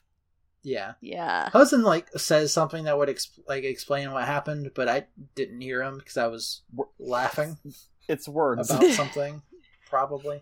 U-boat stays behind to fight her off while the others escape.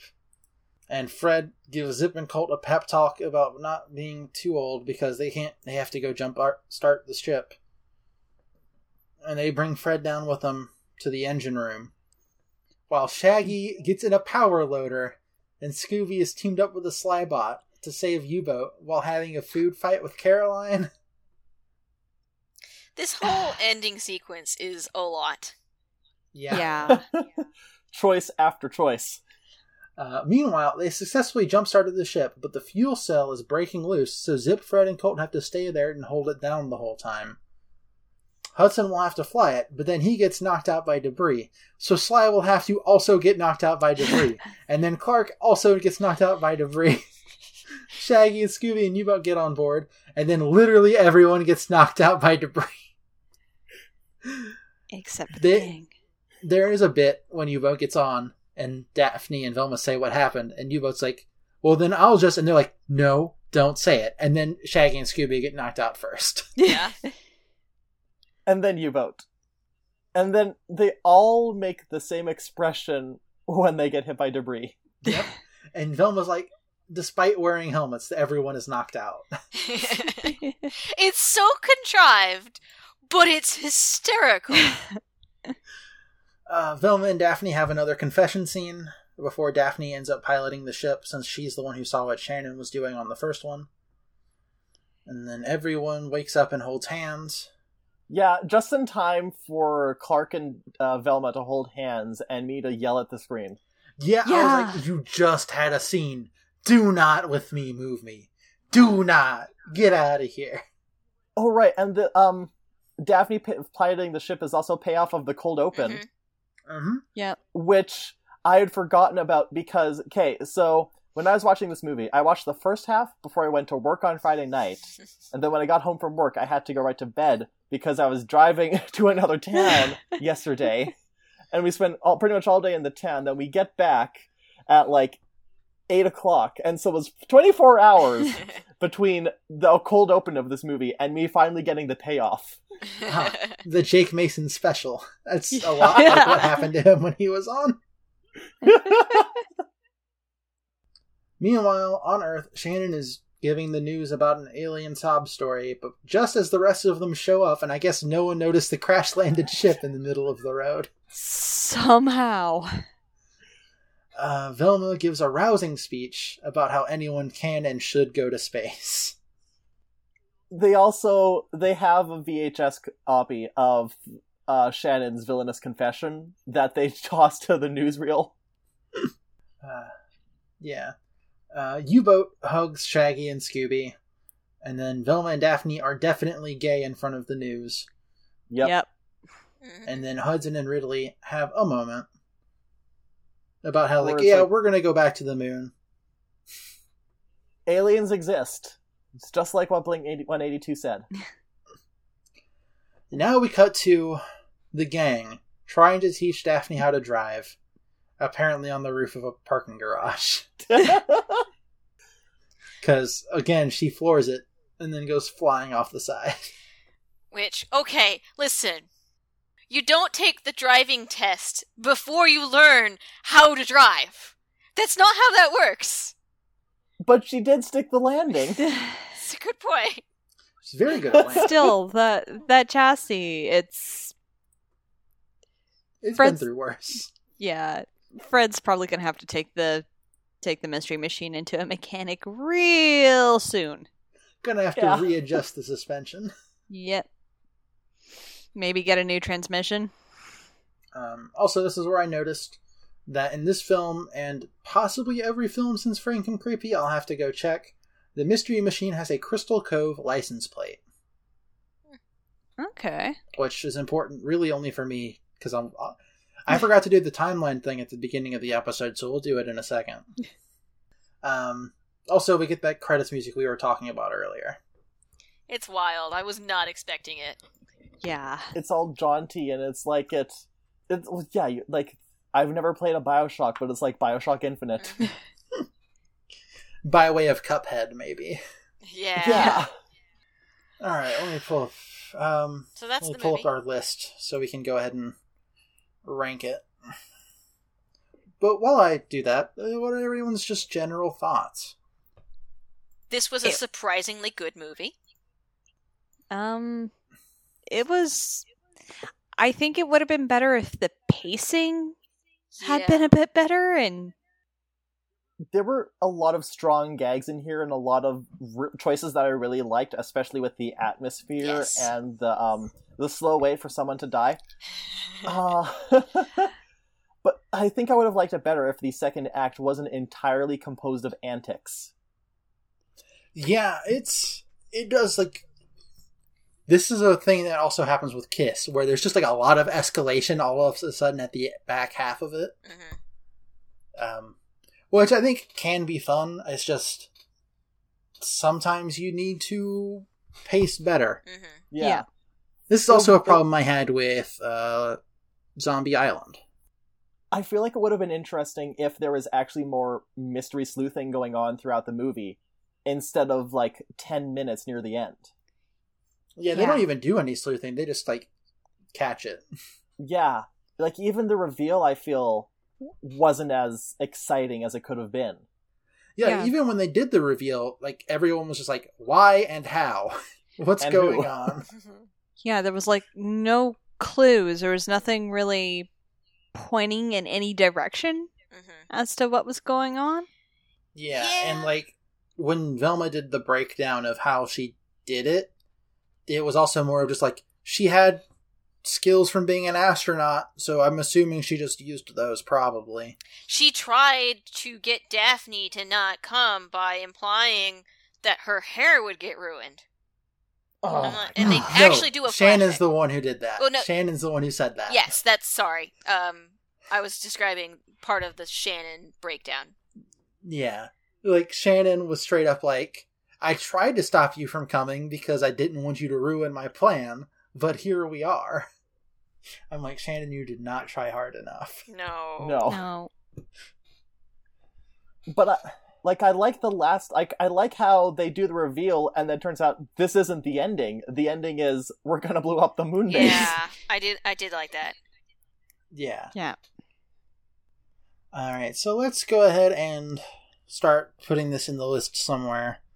How does this film compare to Scooby Doo Music of the Vampire? That is the film in which it's the musical film in which uh, there's a fake vampire that's trying to marry Daphne for some reason um, to start drawing in more hype for vampires or something. I don't even remember what the purpose of him doing that was. I think it's better. Yeah. Where are we starting from in regards to this list? Is this like the oh, top I or near the always middle? start in the middle. I, I do a binary list system. Okay, yeah. So then I would say this is better than Music of the Vampire. I don't know if the music is necessarily better. All right, in that case, how do we feel about Scooby Doo The Mystery Begins, which is the prequel live action film to the 2002 live, anim- live action film? This is the one with Hayley Kiyoko as Velma. Yeah, see, I that was the first episode of Your Guys I listened to actually. oh, nice. Um, yeah. So I feel like it's around this one, just because it kind of has a similar feel that you guys landed on, where it has a lot of good stuff, but the whole isn't quite as good as the sum of its parts. I think, yeah, the pause for comedic effect is just about as good as Chicken Cordon Boo. If they took a few of those out, we may have had like a good two more minutes of mystery solving. yeah. Yeah. There were just one too many re- uh, awkward pauses. Yeah. Yeah. All right, so it sounds like y'all are saying lower. I will just go ahead and voice it. I think it might go a little bit higher for me, just because I think I just I did laugh a lot during this film. I understand. I did too. I, uh, mm, that's a good point. Okay. So, I did like a lot of the humor. It not all of it landed, but then again, I am 27 and not the target demographic for this, for one thing. And it's like I enjoyed figuring out the mystery. Granted, it's not much of a mystery mystery, but there's a lot of options that it Yeah. I was convinced for half of the movie that it was Sly. Like it of course it's Sly. Everything is leading to Sly and I'm like of course it's not Sly because everything was leading to Sly. But it was a very oh wait, no, wait a second. Of course it's not Sly. It's Shannon. And then oh yeah, it is Shannon. Cool. So it was a lot of fun figuring that out. hmm In uh The Mystery Begins the ghosts are real. The ghosts are real? Ghosts are real. Question mark. Okay, so here's the thing. I was expecting for there to be like a stinger where the aliens are real. Yeah. Similar to uh Alien invaders. yeah. Yeah. Yeah. But there was only ever that one xenomorph alien, and that was Shannon, so. Oh man, can you imagine if they had referenced alien invaders in this film? That would have been Amazing. Oh, yeah.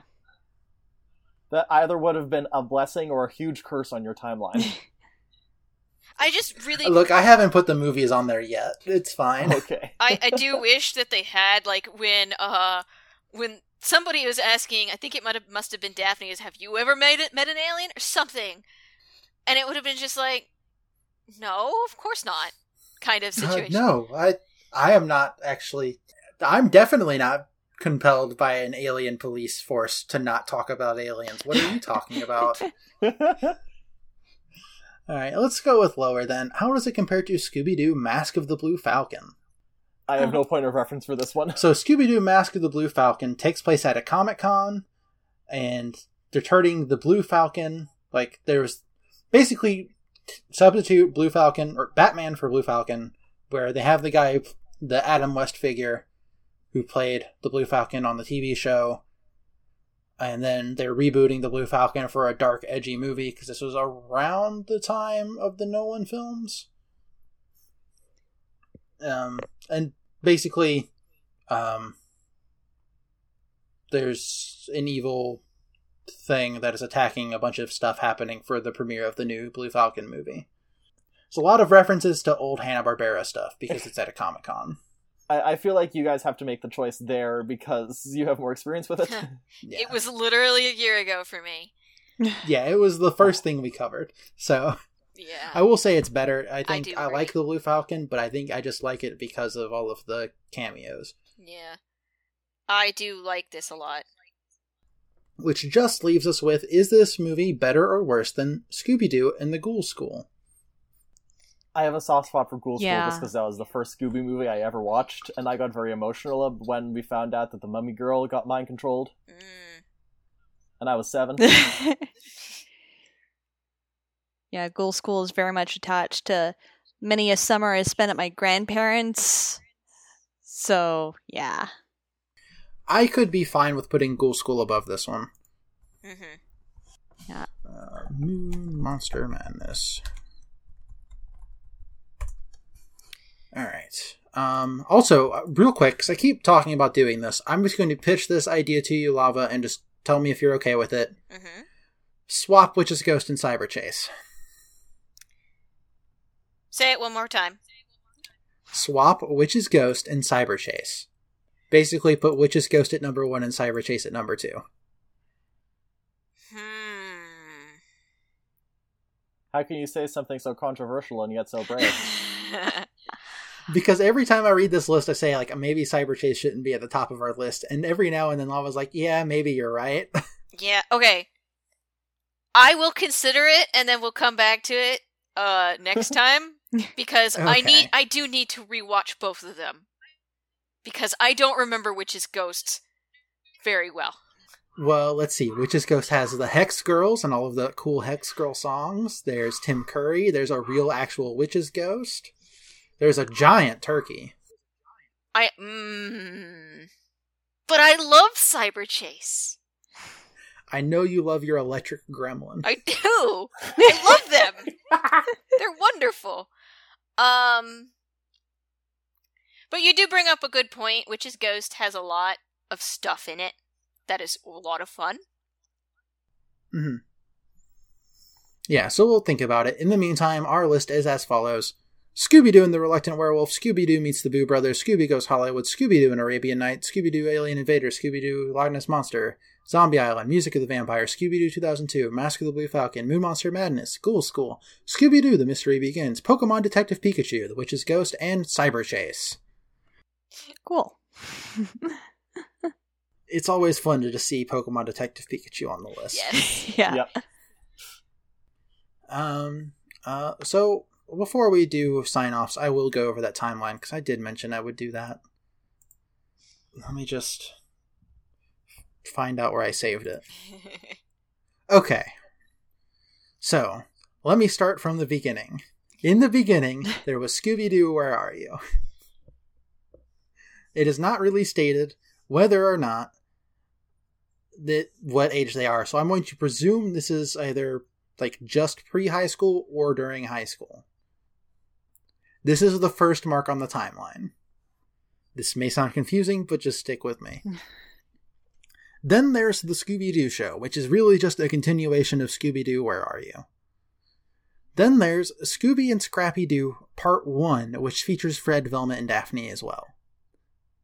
Then there's the new Scooby and Scrappy Doo show, which is just, um, believe it is just Shaggy, Vel- er, Shaggy, Daphne, Scooby, and Scrappy. And Daphne's still around for that one, basically. Weird. Um, and then there's the 13 Ghosts of Scooby Doo. And the reason I'm putting that there, despite stuff that comes up in the 13 Ghosts of Scooby Doo, is because the movie that came out recently retconned it to be something that happened in high school. So I'm putting it where high school goes because that helps me out. Okay.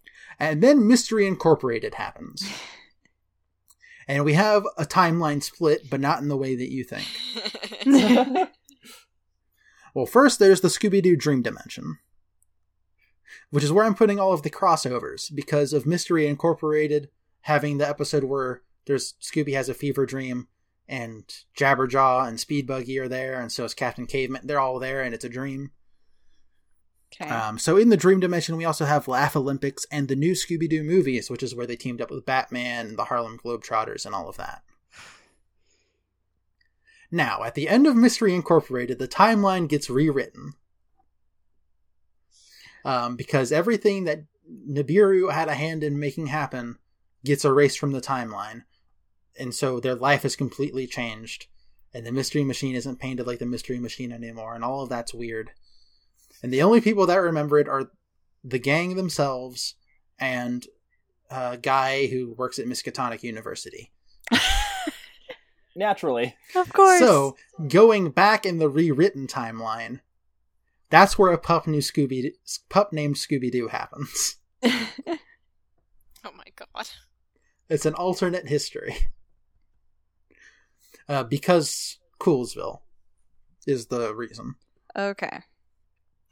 And I I'm gonna say maybe Coolsville happened is like was another name that Crystal Cove was called or something. I don't know. Maybe they moved after they went into middle school. I I got nothing. But the Coolsville problem is what's throwing me for a loop. Anyway, so back after Mystery Incorporated. Continuing onward, because at the end of Mystery Incorporated, they're like, okay, we're to go to Miskatonic U to go talk to this guy. And along the way, we're just going to solve a bunch of mysteries. So, what's new Scooby Doo happens? And then Shaggy and Scooby Doo get a clue happens, where Shaggy and Scooby Doo inherit Shaggy's uncle's vast wealth. And then Be Cool Scooby Doo's at the end of the timeline, because I don't know where to put that one. It's strange. Uh, there's also two more parts on the timeline. One section called Cyber Scooby, which I'm putting preemptively for when I put Cyber Chase on the timeline. Because I do think some of this stuff happened in a fake universe because of Red Shirt Shaggy. Okay. Um, on that list is the 13 Ghosts of Scooby Doo, which I may have, ar- which I did say before already. Weird, huh? Um, it's because there's discrepancies between the movie and the show itself. I've put the show, the show version in the cyber timeline, and the movie version, which is basically the same stuff happening but slightly different, ages tweaked, stuff like that. in the main timeline, Okay. as well as Scrappy, Scooby, and Scrappy Doo 2, which is the one that's just Shaggy and the Doos. That's in the Cyber Scooby timeline as well because of the red shirt. There's also a box that's called Who the Hell Cares? And in that box is Scrappy and Yabba-Doo. Because who the hell cares? and that's a brief overview of the current state of the Scooby Doo timeline. I'm gonna study this. oh boy. If you need a higher quality JPEG, let me know. I'll have to figure out where to put movies on it, and at that point, I might just make that a Patreon episode. Perfect. But, anyways, Tanner, Lindsay, would you like to plug anything? Sure thing. Um, I can be found on Twitter at LindsayM476. That's Lindsay with an A, and you can get to all my other social media bullets Space junk. That's exactly what the aliens want us to think. It's from there. Tanner, where can people find you? Well, you can find me on Twitter at Sparky Upstart and on Instagram at Sparky Young Upstart. And me and Lindsay also host a uh, podcast of our own called Not If I Reboot You First, which these two, Cassidy and Lava, were also both on an hour ago. um, but in the meat space, it's probably closer to a week or so. Eh, Who knows? Our episodes usually come out at the end of the month, so wherever you put yours is wherever. Yeah. Okay. Um, Time is bendable in the podcast sphere. Yeah. exactly. Especially after we're done talking about a timeline. Yeah. Yes. Indeed. um, and yeah, it's a podcast where we uh, take our favorite properties and we reboot them before Hollywood gets a chance to, and we say it's a little bit like brainstorming fan fiction, because that's usually how it turns out to be. Sometimes we just go on tangents. Yeah. Sometimes we start talking about the Mighty Ducks, and then I have to explain to Lindsay the premise of the Starlight Express Broadway play. Anyways, and you can find that podcast on Twitter at N I I R Y F Pod, and those are the letters for Not If I Reboot You First, and they're pronounced Scooby Dooby Doo! and Tanner and I are also on a uh, Pokemon Real Play podcast where we do. Oh, here we go. It's called Pokemon Adventures in the Millennium, and it's at PKMN underscore Millennium. Uh, we host that with uh, my brother Ryan and our friend Duncan and Tanner is the GM, and we play the Pokemon Tabletop United game set in uh, the lovely region of Sinnoh. Oh. That's a good one. hmm Mm-hmm. Uh, I think that pretty much covers our stuff. Yeah. All right. And I occasionally pop up as guests on other podcasts, depending on if I have the free time.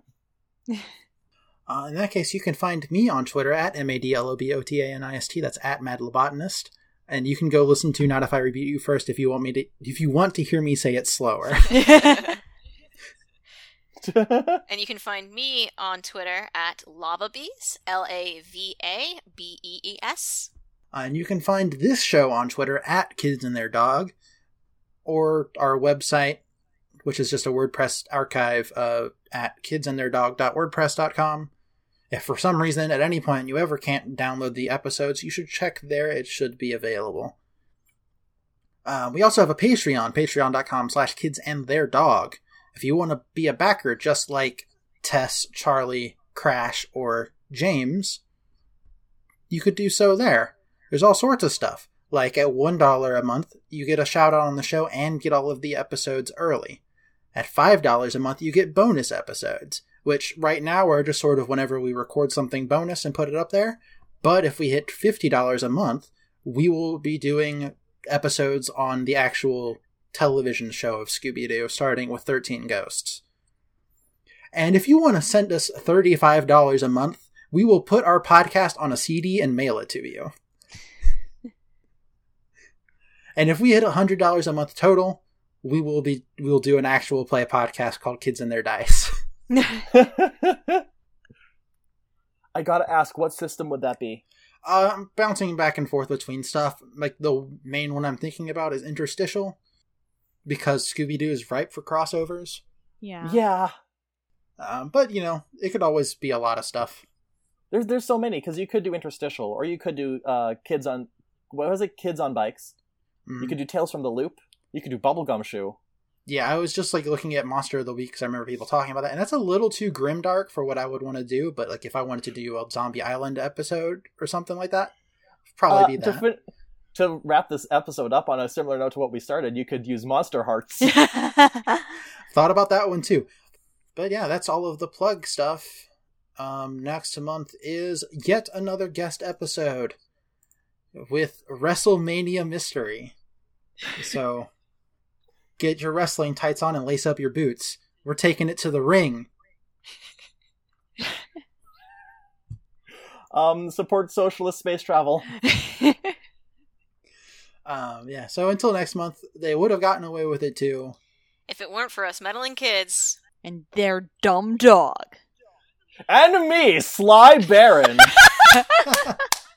Perfect! Ah, incredible. Remember the sun. Remember that gang of mine. Gal on my arm, sweet with her charms. Oh, what a grand old time. Moon and the sea, my honey and me. Together we're oh so fine. Remember the fun. Remember the sun. Remember that gang of mine.